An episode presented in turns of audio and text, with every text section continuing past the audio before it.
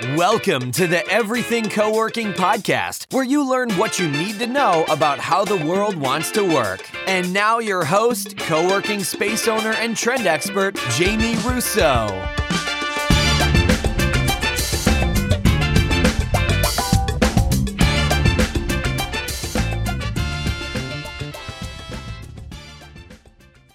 Welcome to the Everything Co-working podcast. This is your host, Jamie Russo.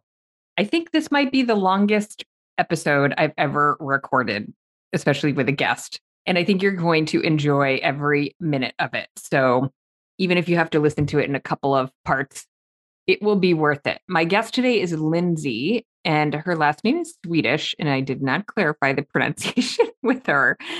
So we'll have to ask her that on a follow up call. She is the CEO and co founder at Lamb, and I have referenced her website and branding and language in emails. I talk about it a lot with my members. I use it as a model. I think you're going to really like this conversation because Lindsay's business model is really interesting. And I think one of the directions in which we will see the shared workspace model go. It's not for everyone. Some of you will listen to this and say, oh, no, no, thank you. I do not want to run that model. It's, you know, like I would say in stark contrast to the model that Carl Sullivan in Sydney is running. So it's so interesting, this industry, because there's so many ways to manifest a workspace, right? And so many different needs to serve. And so there is room for a lot of different flavors. Lindsay has a very specific approach and why to her business. She is really, really about helping people live more intentional, balanced lives. The space has your typical co working, although they have no dedicated workspace. And she talks about why that is. They started with some offices, although not many in 7,000 square feet. Lindsay was a student in my co working startup school. She joined in June of 2020 and opened May 3rd, 2021. And we recorded on her one year anniversary, which was fun. They run an event 30 times a month, and this is for their social membership. So I've talked in newsletters, et cetera, about this like social model, social club model for co working spaces. It's a lot of work. And Lindsay talks about the team that it takes to accomplish that model. They have a gym, a podcast studio, infrared saunas, retreat rooms. They do a lot of work with bigger companies that want to create an experience like an offsite or a team building day for their employees. So she shares a little bit about how they approach their B2C offering and their B2B offering. She talks about their marketing tools and kind of what works for their model. She shares just a lot of detail and perspective about you know how to make this model work that is not focused on dedicated space but is really focused on membership and experience and a social club offering. So i think this will be super interesting to many of you and lindsay's very articulate and you can tell she's very intentional about the work that she's doing which i find to be super inspiring. So I think, like I said, you're going to love every minute of it. And I won't make this any longer than it already is. I will let you dive in to listen to Lindsay share her story. Lindsay, thank you for joining me. Lindsay is the CEO and co founder at Lamb, and Lamb is in Stockholm, Sweden, although Lindsay is from Philly, Philadelphia, Pennsylvania. So we need to hear the personal story on how you ended up in Stockholm with a co working space. Um, but thank you for joining me. And we have to hit immediately on the fact that today's your one year anniversary. Yeah. So exciting. I can't it. It's so crazy. We opened our doors one year ago today. And it was really funny because on the day that we opened, me and my co-founder Julia and our community manager Johanna, we were standing at the top of the stairs waiting for the first person to come to come in over in the staircase like creepers. like, hello, welcome. You could see on the first person's face, like, uh, hello, am I in the right place? And ironically, that first person who signed up on May 3rd is in the building today. That's awesome. company they are currently doing a hip hop yoga class as part of a team retreat. A hip hop yoga class. So, yeah, we have to start there. And I have to say that I look at your website constantly because I get lots of folks in my startup school like you who want to serve women and mm. have maybe found your space, or as soon as I mention it, they're obsessed with your brand. Wow. Oh, yeah. So there's, we do a lot of loving on your branding and, and the fact that you guys really invested in that right from the beginning. And I think that's oh, somewhat unique. You know, you just committed to it. Cause I'm a sometimes a little in the camp on like, just put up a super simple website. You're going to want to change everything in a year anyway. but you guys really invested. So before we kind of go down a rabbit hole, tell us a little bit your personal story. How did you end up in Sweden? What did you, you know, do for work? And then how did you come to open a co-working space a year ago I mean, today? It is such a windy road. And if you'd asked me, I mean, 12 years ago when I moved to Sweden or 20 years ago when I started my career, if I'd be opening a co working space in Sweden, like I would have been like, nah, you crazy. What are you talking about? So I started out my career as a journalist. So I used to work for the Associated Press in New York, and then I moved to Bangkok. And when I was working in Bangkok on the Asia Pacific desk as an editor, I went for a little weekend trip to Hong Kong with some friends. And that's where I bumped into my now husband, who is Swedish he and I bumped into each other at the bottom of a staircase. in this is a crazy Long story. Kong, which is like the party district of of Hong Kong, because my friend wanted to talk to his friend. So I got roped into being her wingman. And we started talking and we we hit it off and started dating long distance. He was studying in Macau and I was living in Bangkok and we were flying back and forth to see each other for a few months. And then he finished his studies and he was going to come to Bangkok and stay with me for a while. And then he had to go back to Sweden. And this was like four months into our relationship. I mean, we really hadn't been together that long, but we loved each other and, and it had moved quickly. And he was like, I have to go back to Sweden. And uh, what are we going to do? And I was like, yeah, okay, I'll go to Sweden. so at 26, I packed up all my stuff and quit my job. It was my dream job too. And I didn't know if I was going to be able to pick up being a journalist in Sweden. Is pretty unlikely, but I just I looked at all the I looked at all the people on the desk, particularly the women, and journalism is a incredible profession, but it is also one where it is really easy to give up a lot of other parts of your life for the work. And I saw for a lot of women on the desk that they had given up the opportunity to have partners and families, and their work was their life. And that was not a sacrifice I was willing to make. And especially given the choice between, like, it, it was right in front of me, this job that I'd dreamt about, that I'd worked really hard for. It was the only company that I wanted to work for. And then this man. And I just thought, if I don't do this, I could regret this for the rest of my life.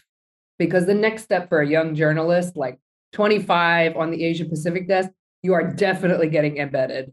You're definitely going to Kabul or Islamabad or wow. West Africa. So I was like, you know what? I'm going to uh I'm going to do this. Go to Sweden. And I, I moved to Sweden. and I showed up in Sweden with my big old bags and immediately moved into my husband, now husband's parents' apartment, which was like 900 square feet. And we lived there for two months because it's like impossible to Wait, find with his parents. Yes. You lived, oh, wow. So I walked off the plane, like drove up to his parents' apartment, like, here are my bags. Hello, Mr. and Mrs. Hedenskog. So nice to meet you. And then moved into their house. I mean, if you can survive that, you know, right? I mean, I feel like that is like the ultimate test of a relationship. Can you survive living with their parents when you don't know each other that well? Totally. Right. Ever. but specifically when you just met them. Yeah. Yes. And and then sort of fast forward, I I, you know, spent a few years working in uh, you know, communications and writing jobs. And I wasn't really happy and I really struggled to get a footing in. Sweden is a Stockholm is a very insular city. You Mm. really need to know people, you really need to be connected. I wasn't connected to anybody. So I struggled. And at 30, like three years into being in Sweden, four year three years, I was working in a coffee shop and serving cappuccinos and trying and failing to speak Swedish. And I was also a tour guide. And I was greeting people coming off the cruise ship doing their Scandinavian cruise. And I was on the boat or I was on the bus, you know, in the front of the bus, like, and on your left is the Royal Oh, Hyatt This is such a good story. because of a fire that originated in the ballroom. I mean, You do have a great voice, Lindsay. Thank you. Thank you. I can tell you the tips were abysmal. I remember there was some American couple that came off the boat and they they put 50 cents in my hand. And I Oh, was like, this is horrible. It was also, I remember this, May 5th, and it was snowing. And I was like, what have I done with my life? This has all gone off the rails. This is terrible. What did I do? but then I um I was fortunate enough to meet somebody, a man who was running his own agency at the time, and he was looking for an English language writer. And in Stockholm, it was pretty early days. Most of the brands were still writing in Swedish, not in English. Now Right. that's completely different. Now every company I've thought of that. When I get your newsletter, it's in English. it's in English. Yeah. I mean, every company is desperate for English language Mm. writers. And as that trend increased, my career success increased. So I worked with him. We ran the agency together. We worked for a lot of big companies doing all kinds of different copywriting and brand communications projects and marketing strategy. And I got to work for some really big companies. Like I, I, I was uh, one of the, I was the lead copywriter, excuse me, on the IKEA catalog, the global IKEA catalog for two years. wow. So was super fun. I got to sit in a room with the designers and come up with the room sets and what's the story. And I traveled a lot down to IKEA's cat- uh, capital, Elmhult, which is like the smallest, puniest little town in Ooh. the whole world. It's not very exciting. It's just all IKEA. IKEA. Uh, and then I got to work with like Volvo and Nikon and H and M and Absolut Vodka, and I I got to travel a lot, especially with the IKEA catalog. I went to the Comoros Islands, which are off the coast of Madagascar. I got to go to New York a couple times to do some stories there. you were back in the um, game. It was great. It was amazing. I felt like, yeah, here we go. And then I was feeling itchy to do something else and feeling like I wanted to move on. And I ended up taking a job as head of content for a fintech company and had an incredibly intensive year and a half where I was very challenged because the environment that I was in was a bit toxic. The pace was unreasonably fast. And I'm somebody who has a very high capacity for work. Yeah. I can do a lot in the time that I have. And even for me, I was feeling like I'm going to hit the wall. Like, I can't do this. And I remember it was the summer of 2019. We were working on this huge project. It was amazing. It was like this big report. We'd commissioned it from YouGov. There was all this data. We needed to synthesize it. It was really about providing something of value to our customers. And it was going to be this amazing production.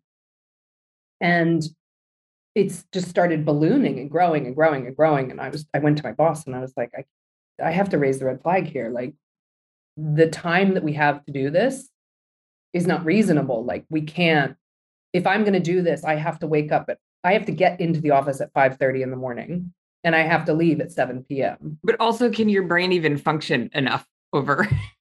Well, I was hours a very clever about it. I did all my writing in the morning and then all the rest of my work Yeah. the rest of the day. And and they said what every company says because they don't have anything else they can say, which is it just needs to get done. And so that's what I did. I woke up, I got into the office at 5:30 in the morning and I left at 7 p.m. with a one and a half year old at home. I was going to say at this point, right? You have a small child.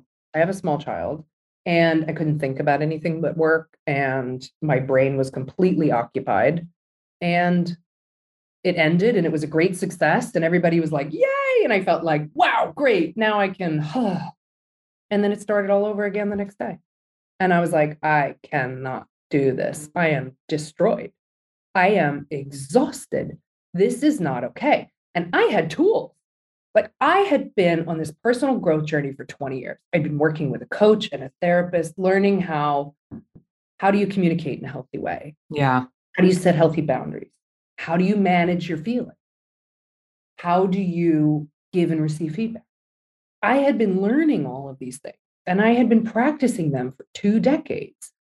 When you're in an environment where no one else has those skills, Right. and You're all alone on an island of, of I mean, ability. everybody is stressed and freaked out and under pressure from the top down. It doesn't matter. And it brings out the worst in people. Yeah. And that's how you get a toxic work culture. And I just thought, this is not for me. I can't. Right. Even when the humans are not inherently bad, no. bad things can happen in an environment like that. Yeah. But if you are if you are an environment where you are forced to function in a constant state of fight or flight, Yeah. nothing good is going to come out of that. I'm sorry. It's Yep. that's it. And this is the problem that we this is what a lot of our work environments look like. And it is absolutely broken. Yeah. This way we live, it's not. It's not, I mean, it's just not sustainable. I was at a startup before I started my co working space that was similar. The fight or flight was constant and it was right. It was work all the time, weekends. And this was before I had a kid. And I can remember just like sitting in a conference room. I also had a coach and like laying on the table and being like, okay, there has to be something else out there. I can't do this anymore. Exactly. Like, why are we talking? Because I can't take it anymore. There's something different. Help me figure it out. Yeah, exactly. yeah. and You get a point. And the, the problem is, is that our only option is to run away to something Right. else Yeah. that you hope will be better. But when this kind of thing is systematic, the way that it is, Yeah. There's no guarantee that you're not going to run right into the arms of the exact same thing over again. Right. Because the problem is we don't know how to manage getting into fight or flight and getting out of fight or flight. Um, And we are terrible at doing the maintenance and the consistent behavior that is going to maintain balance for us. You know, if we did that, if we knew how to do that, because this stuff it's not that hard. And if we did it consistently and we were in a culture that encouraged us to do that, things would look so much different. Our communication with each other, the way we feel, the way we sleep, the way we relate to other people, the creativity we have, it would all be different. And this is essentially the basis for Lamb the idea that we live a life, most of us, that is disconnected from ourselves and each other, and we're distracted by everything around us, which means we don't live with intention. We don't live with an idea of the life we want to create for ourselves. And so, what we aimed to create was a space where all of these tools and skills that we should have learned in school and we should have learned from our parents, but for whatever reason, it's just not part of the system, a place to learn those tools and skills in a community of amazing people who are all going to support your journey and in a workspace that is built for balance and to make it easy. And so we put all of these things under one roof so that instead of running out to that fitness class at 12 o'clock on your lunch hour, getting there late, maybe not even being able to get in at all because they don't let you in, then rushing back to the office and this restorative moment you're supposed to have in the middle of your day turns out to just be another stress factor. You know, instead of that, we have a gym. You know, instead of let's power through our day and end with absolutely nothing in the tank. Let's encourage people to take a 10 or 15 minute break during the day in a retreat room where they can just power down and get a little bit more energy back. So it's little things like that. It's not complicated, but it's just that no one's ever made it super easy for us to do it and put together the pieces. And we just thought this is a way to do this. And the way that we really see it is that Lamb is the proof of concept for what the future of work can look like. Yeah, I love the word intention. I remember when I had that coach when I was having my fall apart moment. Yeah. She said, you know, 90% of people don't live with intention. It's And I was true. like, that's so interesting. Right. because you just are reacting, you know, just right, making it, you're just trying to make it and that fight or flight thing. And like, what could your life be like if you were intentional every day? But that's really environmental. And that's the so, thing. Yeah. Like we have apps and we have gyms and we have all this, we have all these tools, but they all live in different places. It's up to you. Yeah. To initiate, create a schedule or a habit for it, and consistently do it day in and day out when there's no one reminding you to do it. And all it does is draw on your own willpower to do it, which we know is not an infinite well. And once that dries up and we give it up, let's call it a meditation app. We've done it for a couple weeks, but life gets busy. We go, oh, you know what? I'll do it tomorrow night instead. Tomorrow night becomes three weeks. Three weeks becomes three months. And then the app uninstalls itself because you haven't used it in so long. And then right. you feel like a big fat failure because yeah. your effort at taking care of yourself failed. But the problem is in the setup. It is so hard to initiate a behavior change without a support system. If you are just relying on your own willpower to create a new habit or a new routine, and nothing around your environment has changed at all, it is going to be infinitely harder for you to stick with that. And that has nothing to do with your your will to do it or your ability to do it. And yet, when we fail, which we all do, which I have done a million times when I've tried to do these things, we feel terrible about ourselves. And we blame and we ourselves, ourselves, right? Up. Yeah. But for what? Yeah. And I think understanding that these changes, although they're simple, are not super easy to do unless you have the right support, the right triggers, and the right opportunity to do it because that's the stuff that's going to make it so much easier. So, talk about the model at Lamb, both what it was a year ago and then if it's changed in terms of business model, memberships. How are you bringing this to people? What does it look like? Yeah. Well, the model has mostly stayed the same, especially on the sort of consumer side of things, like the B2C side. The thing we have changed is offering services to companies. So, and that's something that we've Hip hop yoga like hip hop yoga. Why not? Good. so we have two different types of memberships at Lamb. We have a membership that's called our social club, and that's for people who don't need workspace. And then we have our work memberships, and that's for people who do need workspace. The general premise is you want to join Lamb because you want access to these tools yeah. and you want to be in a supportive community. So for us, it doesn't really matter. Do you need workspace or you don't need workspace? And then it becomes kind of a simple choice. For those who are part of our social club, they can come to our events, which we have 30 a month. Our event schedule. Yeah. When I open your newsletter and see those lists, I'm like, but this is common for models like yours. It's yeah. it's it, it's an intense model. It is. It yeah. is, and you need to staff up to do it. Right. A hundred percent. And that's, that's and this is so common with spaces who support women. I see that most with the folks that I work with. They're running these models that are very event intensive and right, they're they sometimes are not willing to admit how much effort it takes to run mm-hmm. that model. Yeah. We have a full-time staffer who does our event schedule. Like we have an event manager because there is no way to do this otherwise yeah. because it is such an admin heavy thing to do. And the truth is is that the events from a business model perspective, they are not a revenue driver at yeah. all. This is not part of like, we don't really even take the events into account. Like we're aiming to break even essentially, but it's, it's the offering for your social membership, essentially. It's the product. I mean, it's the product for the social membership. And that is a lot, that is the big reason why people people join. But then it's also to get access to the infrared saunas, to get access to the community, um, to be able to come and hang out in the space. But then, you know, we really wanted to be able to have the same offering for everybody, regardless of whether they needed workspace or not. Because for everybody, it's changing all the time. So then we have our work memberships, and we have three different work memberships.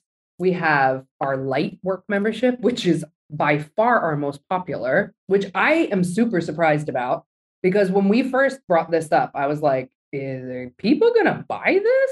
and it sells like crazy. It is access to workspace at lamb two days a month or four half days and six credits and i can tell you about the credit model the credits are how people consume services at lamb Yes, I remember. So Lindsay went through our startup school, and I can remember spending a couple of our Q and A sessions on how are these credits going to work. And Oh I can't remember who it was who sort of a couple people sort of What solved the name Like, equation. Jo- Was it Jace? Jace.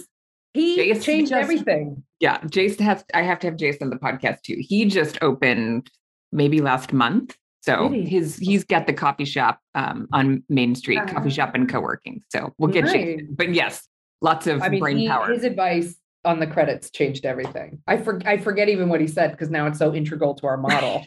like I should really we should, like have a rev share agreement with Jace or something.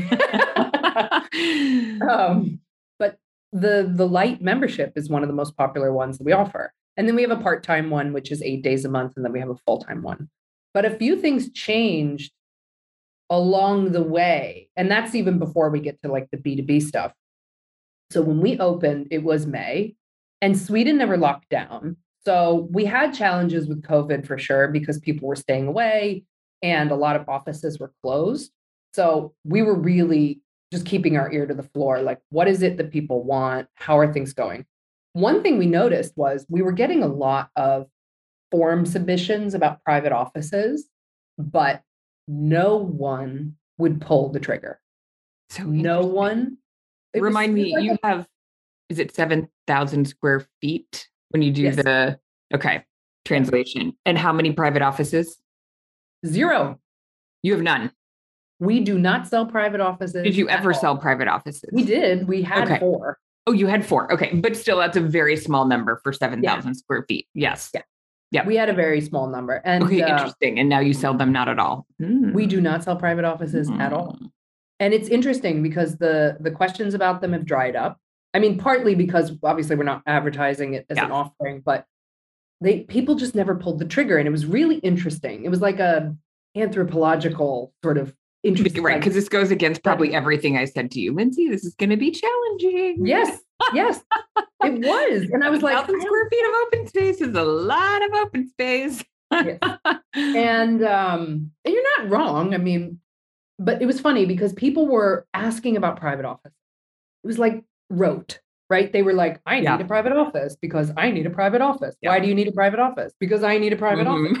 Mhm. and then you would dig into it and then they would sort of realize that they didn't actually need a private office that they were fine with flex space and open space and and the big thing was they didn't want to pay. And our challenge was that stockholm is a very mature co-working market with a lot of very big players not a lot of niche players so Yeah. that benefits us but there are a lot of big operators and during covid they were discounting their Ah. private offices Yeah. like mad and i mean they were able to offer prices that we Yeah. could not sustain Yeah. so we made a decision in fall last year that we were not going to sell private offices then we also made the decision that instead of having three month binding time we would have one month binding time Okay. and that people could go up and down on their memberships as often as they like At will. at will. Yeah. And it was huge for us because it was the thing that convinced them to sign. In a in a moment, in a time of Of great uncertainty, uncertainty. Yeah. they were like, hell yeah, if I know I can get out of this. Because for us, it was also, you know, we thought like, okay, it is a risk, of course, especially because in Sweden in the summertime, in like things in mm. July just completely shut down. So I'm actually a little bit nervous now about the summer that people are going to figure it out and downgrade. Yeah. And our recurring revenue will will tank a bit. We'll just have to manage that as it comes. But but the truth is like even if it was a risk, we we talked about it in the team and we said, look, we do not want to have a business model that is predicated on we've locked you in and that's why you stay. Yep. We want to have a business where you stay because you believe in this, because you want to be a part of this community and this is an important part of your life. And and so far that's worked out. And what's interesting is now of course we've been open for a year, so now we have the you know the natural churn that, that happens with members and people going off and traveling but the feedback that we get from them is amazing. It's like they never leave because they don't like Lamb. they leave because their life changed. I'm going traveling. Oh, I got a job and I won't be able to be there so much. Ah, I can't make my life puzzle work right now. I just got a dog. But when when it, that stabilizes, I'll be back. So it's been really nice to see that that we can support that flexibility. And then it brings up other challenges, obviously, from a you know running a business perspective. But so far, it's it's worked out really well. So I would say those are the two biggest changes that we made in our business model since we opened. So what do you do with the private offices? Their meeting room. Okay. Are they bookable? How am I making calls if I have calls to make? I'm an So we entrepreneur and I join your space. So we have two phone booths downstairs. We have a few small meeting rooms, one of which I'm sitting in right now. So we have three small meeting rooms in our library, which is uh, Ruth Bader and Ginsburg. And two of them are two person meeting rooms, and one's a four person meeting room and our podcast studio. And we have a lot of people coming to record their podcasts. And then we have a two person coaching room upstairs. So we have quite a lot of like smaller rooms. Yep. We also have a five person meeting room upstairs and a 10 person meeting room upstairs. Oh, upstairs wow. and an eight person meeting room. So, but what we've done is we have each room has like three or four different purposes. So the corner office upstairs is normally a quiet flex space. Okay. So nobody can talk in that room and anybody can go in there and work. And then on the days where it's we book it, it's an admin booking only, then we'll just say this room is closed for today. Because at this point, oh, the third change, we don't have any dedicated space at Lamb. Everything is flex space. Okay. There Again, also just no demand for it. I mean, there is, but our model, what we've realized is we say this all the time. Like we said it today. Today's been an insane day in the space. We have a 20 person marketing team here for a team retreat. Oh, wow. We had a giant production team here doing a live streamed event in the corner office. We had a 10 person group that was doing um, leadership coaching program, like an intensive three day okay. plus our day passes, plus Yeah. all of our members. I mean, it's been insane. And what we noticed was that people did want dedicated space, but because of the limit in terms of the space that we do have, we could sell it several times over. Yeah. More lucrative. Because the revenue on the things you just described, you need that revenue. If you're selling That- only flex and it's super flexible, you can get in and out, Mhm. then that needs to be a fundamental part of your model. Yeah. Mm-hmm. How did you learn to sell that? How were you attracting that business? You mean the like team retreats and the, Yeah. so some of it The live stream, the, yeah, it- whatever.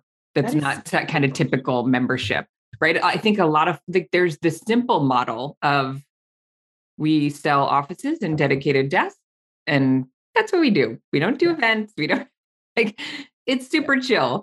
You picked the exact opposite model of we sell flex, we do social memberships, which means we have to a lot of events, and then we're gonna make sure we have this layer of other revenue that's coming in that's variable every month. Yes. Yeah. And so in a lot of ways, uh, my preference is that it's not like this long term. But because we're a year in yeah. and we're in the midst of very changing market, we're trying to respond and see where the opportunities are. So Yeah. my preference would be that it's that it's not this varied, that it's not these many product offerings long term, that we find the thing that works, the thing that's lucrative for us, and then we look at the stuff that just doesn't generate enough revenue and we just say we're not going to do that stuff. But we're still in a little bit of that that mode of like we need to throw stuff against the wall and see what sticks. So some of it was a very conscious choice to attract that type of revenue. So for example, the this is a, one of the new offerings we have on the B2C B2B side, which it's a team retreat. And basically it's a where a team can book an offsite to do team building.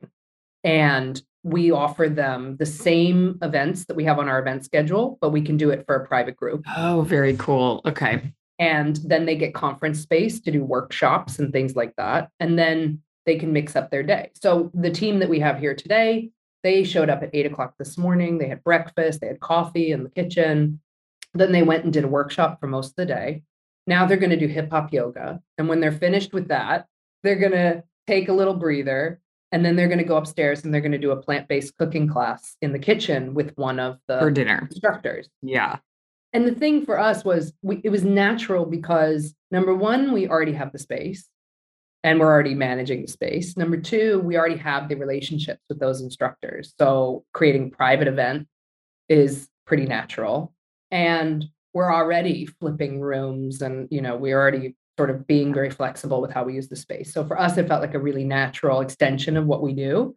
And because it's a company, it's much, much more lucrative than you know it's and it it takes the the relationships we've built doing the events and it makes them more lucrative and it takes the the yeah. investment that we've made in the space and it allows us to sell it a second time or third time so that was a very intentional choice and then the other stuff like the production i mean it's funny because people find us and they like i am still astounded at like i think in the last year we've built a pretty sophisticated company for being only a year old.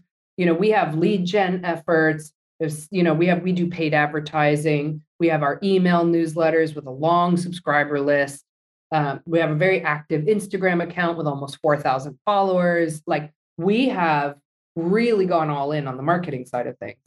And we also have just up until recently had two salespeople, and now we have one salesperson whose job is to go out and just sell Lamb. Okay. Got sell it. every offering we have. Yep.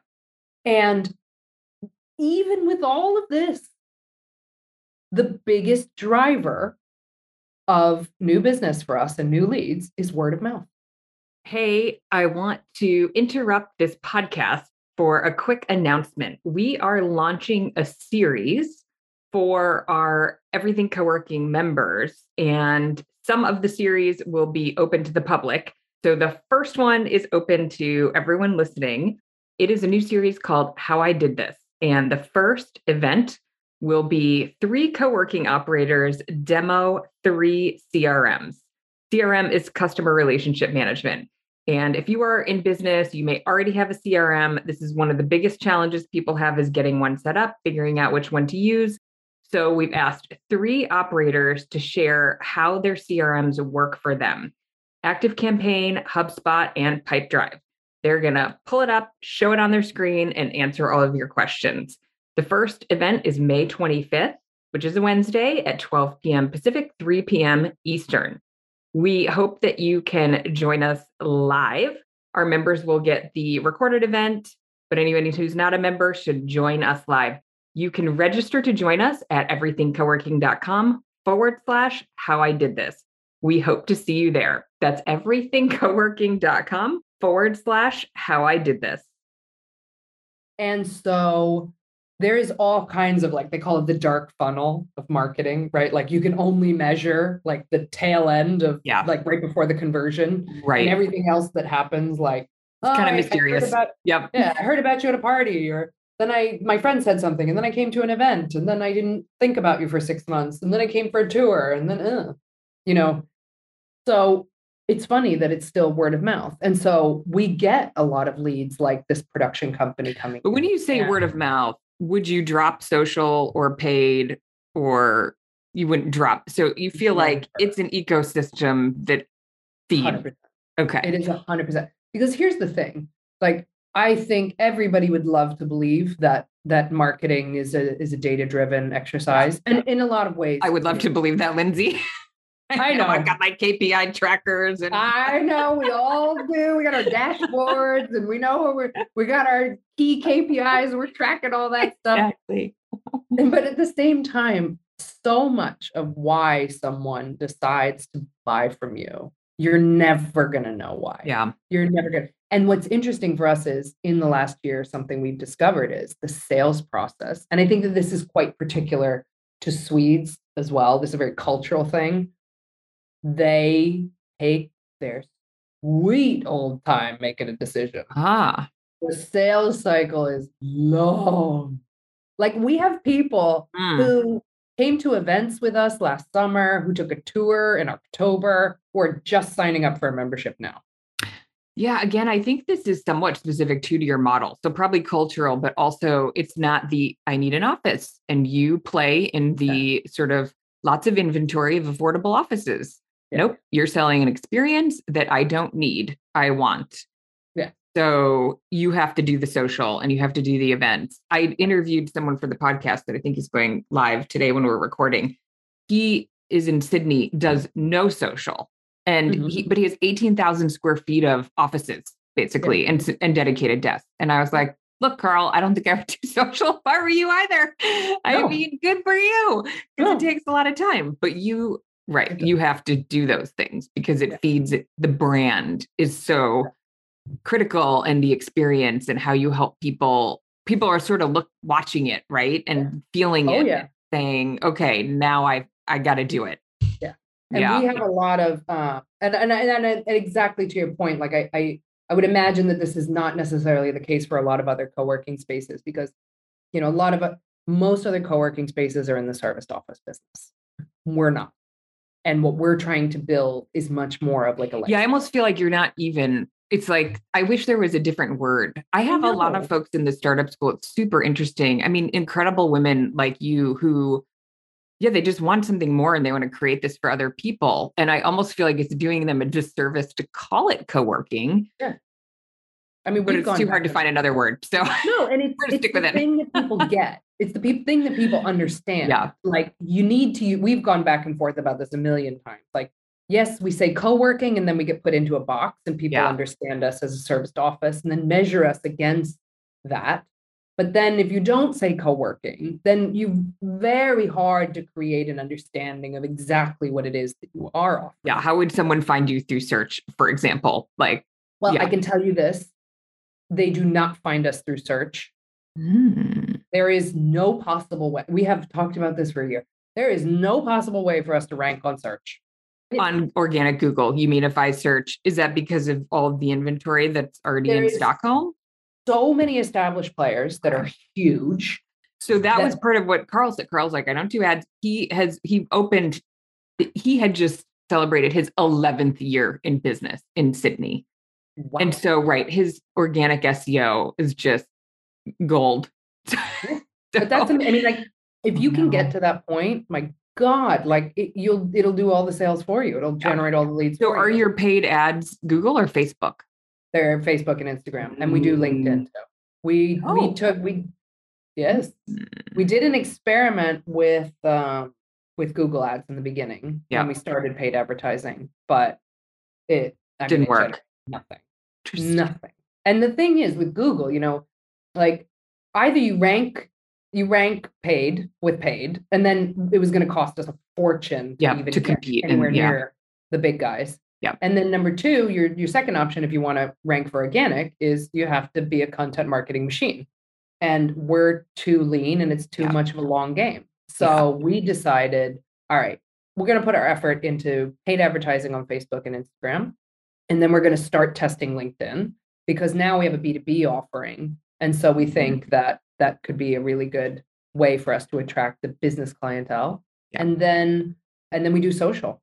And we do a lot of events and we invite we do a lot of things to get people into the space because the one thing that we've noticed after a year in business is if we can just get people here, if we can just get them through the doors, everything changes.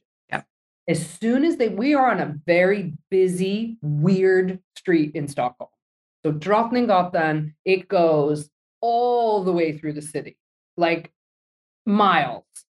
And it is the main shopping street, and it's where a lot of like shady business happens. The part that we're on is quite a nice part, but most people in Stockholm kind of avoid Drottninggatan. But the good thing about it is it is super central to everything. It's close to Central Station, close to all the subways, all the buses. There's amazing lunch places around here. Like it ticks a lot of boxes, uh, including there's a crazy Polish lady who walks down up and down the street screaming every day. She's just like a nice little fixture of of like Drottninggatan Part of the vibe. they're part of the vibe. And in one of our one of our meeting rooms, right underneath it, is a store called Come Clubwear. And it's like all like platform boots and Oh, like rave clothes. Mhm. And so if you're in that room at like four o'clock in the afternoon, it's like it's just part of the vibe. But the good thing is it. like you have this contrast of Drottninggatan, and then people come in here, and immediately they're like, oh wow, it's so calm. So wow, this is it's so welcoming, it's so inviting. And then they meet us and we're very welcoming and open and warm and like this is not your typical like, Yeah. oh hey, I need to register you. Yeah, you're going over there. And that's not typical to co-working, that's typical to like Swedish office. And and once they can get here and experience it, then we've got them. Like for the vast majority of people, we've got them.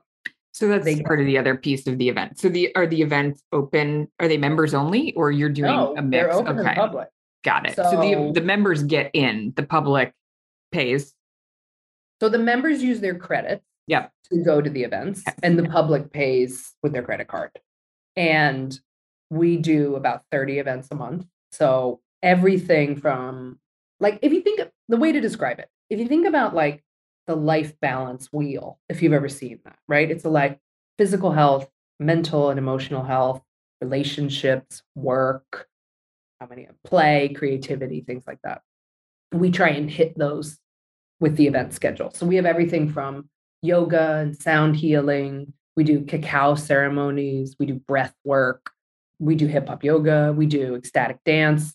We have plant based cooking classes, kombucha tastings, fermentation workshops, dumpling making parties. Uh, we have wine tastings. Yeah, have- I, every time I see your list, I all of them, please. I would like to go to all of them. Yes. we do ceramic sculpting, art classes. We've got this emotion series, how to deal with anger, how to deal with fear. We do group coaching. So you'll sit down in a group and you'll like you'll just start talking. And then that part that coach will will facilitate a dialogue between everybody. So do you have sort of facilitators for all of these events that kind of repeat every Yeah. month? Okay. So you have kind of a, a group that you Yeah. work with. Okay. And you okay, let's talk about your team because you mentioned you have somebody who manages the events. Who else is on the team or what roles? So so we have Iman who manages our events. Then we have Johanna who is our head of community. And she is the one who is like the mama bear to everybody who comes through the space. So she's 50 years old. She's been working in co-working for years now. She is warm, welcoming. She is the one who runs the community. Then we have a space manager because we have 7,000 square that gets used a lot for a lot of different purposes. So that person is responsible for, they're like the innkeeper. They make the beds. They do, you know what I mean? Like they The zhuzher. Make and sure they, the pillows are in place and the Yeah, whiteboards are they- wiped down and the yeah, chairs sure are where they're supposed to be. exactly. Then we have Dennis, who's our head of marketing. It's also my husband. and our head of sales and business development is Tori, and she's my sister. And then we have a consultant who does our social media marketing. Wait, how did your sister end up in Sweden and your poor Oh. mother? So I well, I know. Mom, So, sorry, um, mom. I know. She's like, well, all the more reason to come visit. Wait, is no, this so- or had so- she been there? Yeah, yeah. So she's been here a bunch. Okay. I mean, they've both spent a lot of time here. Yeah. Tori's interesting in the sense that Tori spent 15 years working for a company doing executive sales. So she worked with big pharmaceutical companies doing tech installations. And so she had this B2B sales experience that we really needed. And Tori had been working for this company probably for too long, you know, like like a lot of people, you know, she was good at it and she made good money and Yeah. it was, you know, it's easy Kind of riding that. Yeah. But like a lot of companies, it was a very toxic culture. And she was really close to hitting the wall quite a few times. And part of the reason, in all honesty, why I started Lamb was because I felt so incredibly frustrated watching her repeat the same broken patterns and completely forsake herself and her own health in sacrifice and sacrificing herself for a job that she didn't really care about all that much to begin with. Yeah. And but it gets like- normalized, right? Which is the Oh, other important piece when you're in like that fight or flight. It's funny, I never thought about it in those terms. And I can like feel what that I'm like back in those days of like that feeling, which is Oh, yeah. basically like a constant run of like adrenaline. It's so bad for you, but it gets so normalized, right? It's so normalized, which is what you're was happening to your sister. This is how it is. because Yeah. that's what she's surrounded by all the time. And you're And like looking from the outside saying, how do I help her? No, there are other, yeah, options. It doesn't have to be that way. No, exactly. And and the, the problem is is that it's almost impossible to reach somebody like that when they are in it. Mhm. And part of the reason for that is that it's this autopilot. She was completely disconnected from herself. So there was no awareness that she was operating in there's fight no little voice that was like, hey, hey. probably but then you're like you're like shut up i have things to do and then the problem is is that when you have done this for so long and especially when you've been working for the same company for a long time everyone around you comes to expect that you will operate this way that you will operate at this unreasonably high level that you will sacrifice yourself Right. and there is no going back once you've done it. Yep. No. I had a friend who got fired for that exact reason. At oh. some point, she was like, So I can't do this anymore, which was so like, was like 200% of what she should have been doing. And they were like, Yes.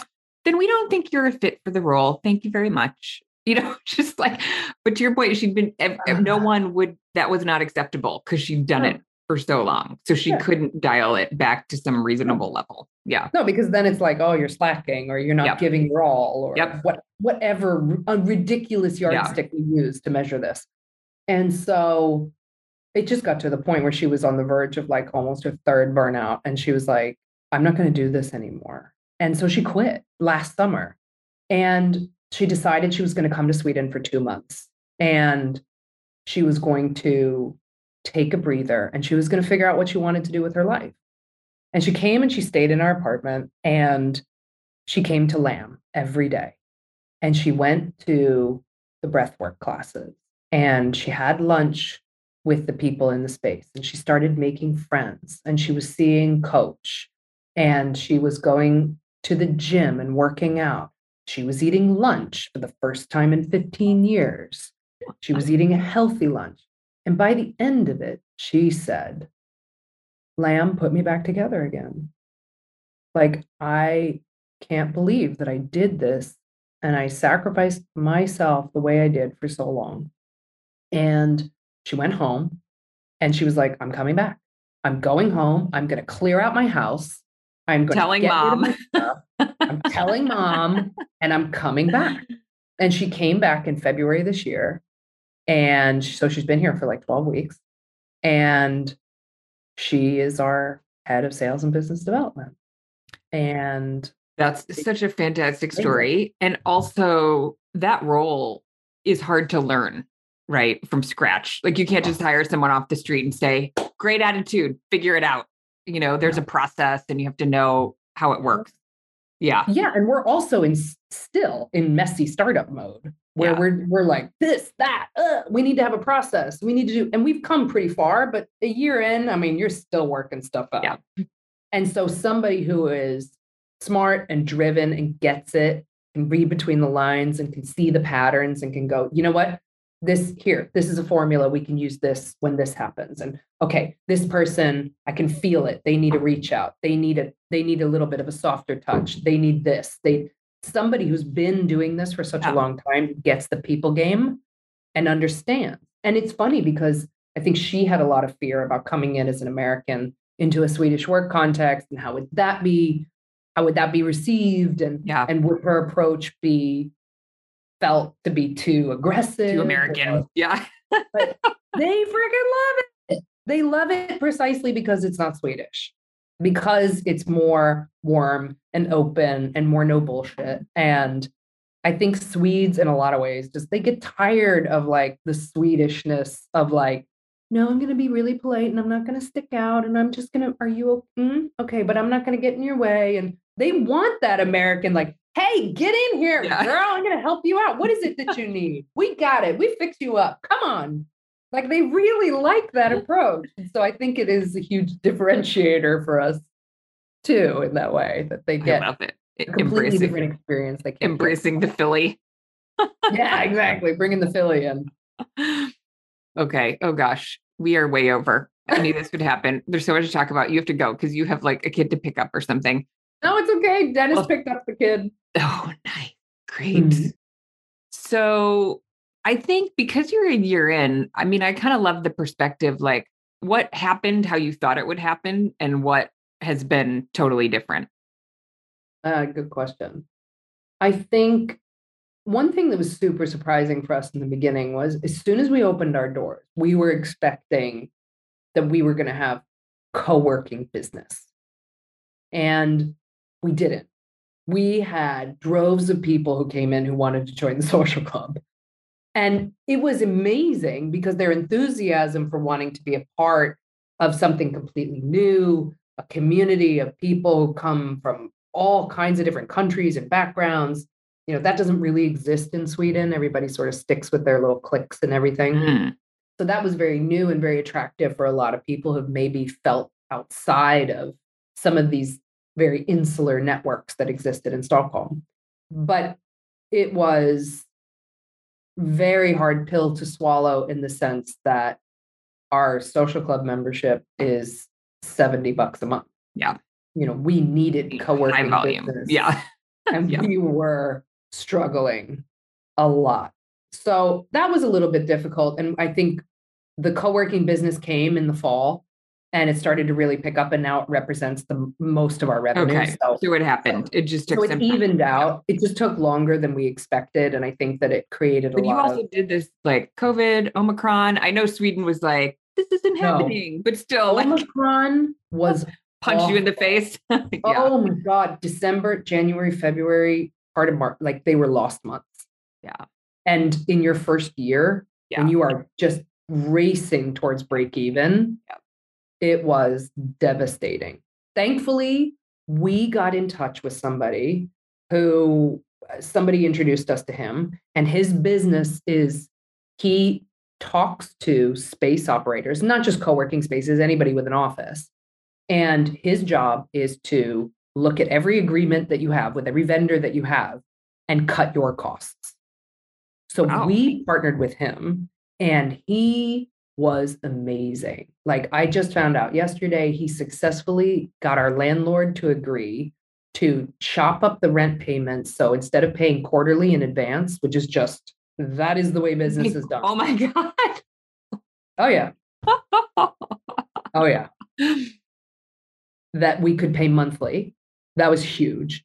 And that we had we got four free months in the beginning and then we had abated rent for 2.75 months and then we were supposed to pay back those in two bulk sums in June and December. oh, okay. That is that was that a Casey tactic? Uh yes. They're like, give us a little time up front. Give us a little bit of get it back to you. Okay. Yeah. Which was amazing and we needed it. Yeah. But then Omicron hit, and we were like, guys, we're on the right track, but we need more time. So now they've agreed to push the payments to January next year. So that's bought us quite a lot of time. And then we were able to cut agreements like in half. wow. I mean, they weren't huge agreements. Like maybe it was like $2,000 a month and now it's Yeah. $1,000 a month, but everything, everything matters, especially when you're a founder. And You're That's not so interesting. salary Mhm. and you're trying to get to break even and and all this stuff. So I think that that was one of the biggest surprising things at the beginning. I think one of the biggest surprise like biggest things now is you know, I'm a marketer from the beginning and I think that I felt like I had to know exactly what it is that we were selling in detail from a story perspective. And in a lot of ways, I felt like we had a really strong story when we started, but the clarity that I've gotten over the year that we've been open about what it is we're actually doing here is mm. amazing. And it took a lot longer to get than I than I thought, but for me it's so clear now and the fun part is what that means for what we offer. So it started to become really clear that like this idea of, you know, we started out calling ourselves the anti burnout space. And in a lot of ways, that really attracted a lot of people to us, but it also put us into a bit of a corner. And it was a little bit of a negative connotation. And it was very focused on like stress and everything. yeah. And then we started to broaden that and pivot away and started saying, no, this is about what does your meaningful life look like for you? And what are the skills and the tools that you can equip yourself with that are going to get you there? Because you're not going to do it by doing what you've been doing, because what we've all been doing is not sustainable. So then focusing on like, well, actually, what it is we're offering is a toolbox that we never got anywhere oh, else. Oh, wait, I saw that language on your website and I was like, Yeah. oh, this is so interesting. yeah. because So- especially what you're doing, is so important. I mean, I think that's what you're saying. It's just like, what are the words that you use to tell somebody Yeah. what you're doing? Yeah. Yeah. Because that's what connects with them. You know, if we were selling serviced office space, it wouldn't matter so much. But we're not. We're selling something bigger than that. We're selling a vision. And for me, co-working and this place was always a vehicle to something bigger. For me, I don't want anybody to ever be in the situation that I was in at that fintech company, feeling like they were surrounded by a lot of people who didn't have the tools and skills to be able to manage the stresses and challenges of life. And that is everybody. And that is everywhere, no matter what country you're in. So, sort of seeing this is like, look, there are a certain amount of like essential skills that we should have all learned. Call it adulting 101, Mhm. just to survive and thrive, not just in work, but in life in general, and every relationship you have. That there's just this giant knowledge gap. And I see it as our mission to fill that knowledge gap. How do we give people these skills and tools and make it fit into the life that they already have, the busy, crazy, stressful life that they already have? And that has led to something that has been a year in the making, even though it hasn't been something on my mind for the last year. But in the fall, we will be launching the pilot version of a 10 week self leadership program called the Transformational Toolbox. And it is one module every week, the 10 essential skills that every manager and leader needs to lead people in this new way of working. Because the pandemic was a time of really deep introspection for people. It made people question how am I spending my time and how does work fit into that? And we came out of that saying, you know what? I'm not willing to accept Right. business as usual. I'm not willing to accept a toxic work environment. I want an employer, a manager, whatever I spend the majority of my time doing, I want them to care about my well being. I want them, I want to feel a sense of meaning and purpose. I want a sense of belonging. And you're not going to get that if you don't train managers and leaders for how to be better communicators, more empathetic listeners. If you don't teach them how to properly give and receive feedback, how to empower people, how to encourage focus, how to manage the nervous system. I mean, all of these things. This is like it's adulting 101. It's It management. totally is 101. 101, but to your point, no one has those skills. It's like, it seems like this. that sounds it. obvious, but not happening. And people won't, they'll leave, right? I think that's what we've seen. People are saying, yeah, I won't work in an environment. I want something better. So the talent will go to those skills. Yeah. And the funny thing is, is that, you know, everybody's, especially in Stockholm, I don't know what the, I'm sure it's a little bit like this in big markets in the States as well, but, you know, everybody's, everybody wants to work for the sexy tech company, right? The one that offers like the coolest perks and benefits and Yeah. everything like that. The, truth is, right. you know what I mean? Like, oh, wow, they have Yes. a M&M bar, a ball pit. They, I don't know, whatever the hell these companies do now. Mhm. You know, I guess it used to be like, But their managers are the le- least equipped to manage people. yes, And so their day to day life is actually miserable. Yes. Exactly. So the funny thing is, is that any company that sort of embraces this way of working, that equips managers and leaders with emotional intelligence skills, where you teach them how to actually meet an employee with a sense of compassion and like, hey, I'm here to support you. How can I help? Or, yeah, I see that you're struggling with this. Why don't I help you reprioritize this? Or, hmm, hear what you're saying. My perception is that if we had those basic skills, you could work for a cement mixing factory and you would have people lining up out the door to work for you because that's what people want. You don't have to be a sexy company. If you do these things, if you have a culture where you are embracing all of these different aspects of well being, then you will have people lining up out the door. But if you keep doing things the way that you've been doing, you're going to be scraping by, trying desperately to attract talent and feeling like it's impossible. because right now it's job seekers market Yeah. and employers they need to step up their game and the big reason why i am sitting here as a co-working space operator talking about the importance of employers caring about well-being is because what we have built is what i see as the future of work what we see as the future of work and it's something that they can do too and our big hairy ambitious goal is to make these skills commonplace and in order to do that at scale you need to change company culture. Yeah. And that's our big hairy mission that somehow by by coming to Lamb by being a customer of Lamb by going through our programs that we can have that impact of changing this at a bigger scale than you would get with a one-to-one interaction. Although that is still and always will be a big part of our focus. Yeah. So, Lindsay, will there ever be more than one lamb? Hell yeah! Oh yes, definitely. I think we're, you know, we're still we're still tightening the screws and Yeah. and still sort of refining things, but I I really want 2023 to be the year of expansion. We I was uh, I could hear some, ooh, I think that scales. I think, you know, or or how do you, you know, how do you scale that? But I'm sitting here thinking more people want a lamb than live in Stockholm. So yeah.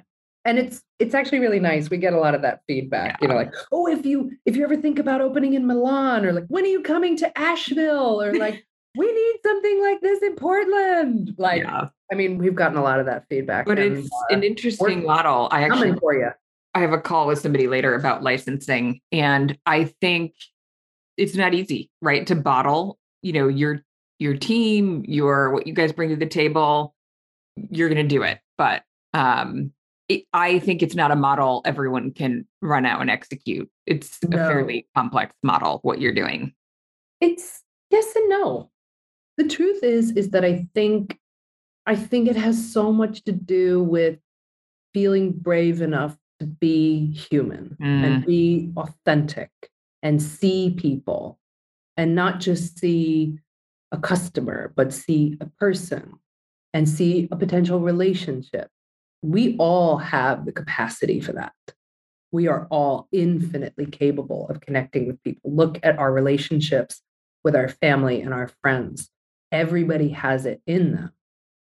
The question is do you feel brave enough in a business setting to embrace that? To say, I am here for you. I see you, hear you. I genuinely want to help. I genuinely want to understand what it is that you need and see how I can help you meet your own need. That's something that we're all capable of. And I mean, the model, I mean, the model you can repeat. I mean, I'm hoping that we're going to make it a lot simpler when we figure out, oh, this works, this works, this works, that Yeah. doesn't work. Okay, we strip that out. It is a matter of understanding the the amount of staff that you need, the competence they need to have, the type of space you need to support it, and the type of customer that you want to attract. Beyond that, it is about tapping into that very human part of all of us that wants to connect with somebody else. And if that's the jumping off point for how you run your business, then the truth is, I don't think that what we're doing is all that special. It's special because more people don't do it. And I really hope that more people choose that path because what it gives to you as an operator and a business owner, there's no words for it. The testimonials we get from our customers, I almost feel embarrassed about repeating them because they're so effusive. They're so incredible. It's stuff like, You've changed my life. I have been trying to heal this stuff for years, and being in your space and being a part of your community has changed my life. I wish this had existed in my life 10 years ago. I can't imagine my life without lamb. All that requires is being authentic, and everybody is capable of that. So you're saying it's worth it. 100%. this Oh, is crazy yes. year of of Oh my ups and God. this is by far the best job I have ever had. I mean, I like live and breathe lamb, which is not a great example. I really should like have a life, but I love what we're building so much. I love this community and all of what we've created. This we've given people an opportunity to have this incredibly rich life. You know, like the no more of the I mean, still a little bit of the boring routines, but you know, a life with more joy and experience and creativity and connecting with other people. Like, I would not give this up for anything. I mean, there are days, do not get me wrong. We had our sink backed up at home like last week, and we had a plumber come in and I was just, I was sitting there and I was looking at this guy, like plunging the hell out of this sink, trying to get the blockage up. And I sat there and I was like, being a plumber, that looks nice. I know it's so simple. just come home. Simple, simple. Yeah. easy. like maybe I should just give it all up and be a plumber. But then I come in here and I get to give a speech about this new program we're doing, or I talk to a member, or I meet one of our coaches, and you know, we put on an event and people go, That was amazing. And then I'm like, I'm back in it. I'm like, yeah, no, of course, there's nothing else I would want to do. And I think that that enthusiasm is pretty infectious. Like everybody on our team is like, this is the greatest job I have ever. And they're all using their superpowers and doing what they're great at and doing it in a way that isn't corporate and isn't in a like square little box and that gives them the opportunity to connect with people every day. I mean, that's incredible.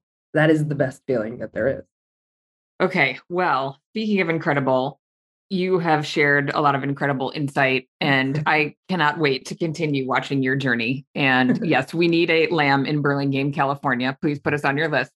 I will put you on the list. yes, I'm super grateful to have met you and to have been a little part of your journey. And thank you for sharing your one year anniversary with us today. We yeah. appreciate it, and we'll let I'm, you get back to celebrating. Yes, I mean, so happy to be here. Thank you so much for the opportunity. And I mean, I just have to say, like, we would not be here without doing co-working startup school. Like, it was such an invaluable part of our journey in understanding exactly what we were getting into and how to structure it in a way where we were poised for for growth, appropriate growth. Even though I was very optimistic that we would grow faster, um, a lot of your advice was extremely prescient. I really do believe that doing co-working startup school is a huge reason why we're here today and why I am the operator that I am with the knowledge I have. It has given me an incredible amount of confidence to, to understand what it is we're trying to build and and also have the backing to understand how to make decisions and what decisions are important and when they come down the pike to sort of know no, this is the right direction to go. So thank you because without it, oh, we would be poking around in the dark. It takes a village. Yes, it does. Yes. All right, Lindsay. Thank you so much. We look forward to having you back on um, and he- hearing more. Thank you for spending so much time with us today. Thank you, Jamie. Hey there. Thanks for sticking with us through the end of the episode. Don't forget to subscribe on your favorite podcast player. And if you are enjoying the podcast, please go leave us a review.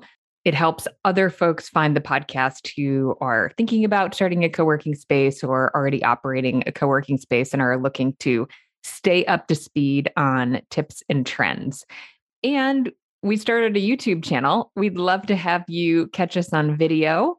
You can join us for podcast videos and Q&A videos and other things that we post to the channel. We'd love to see you there.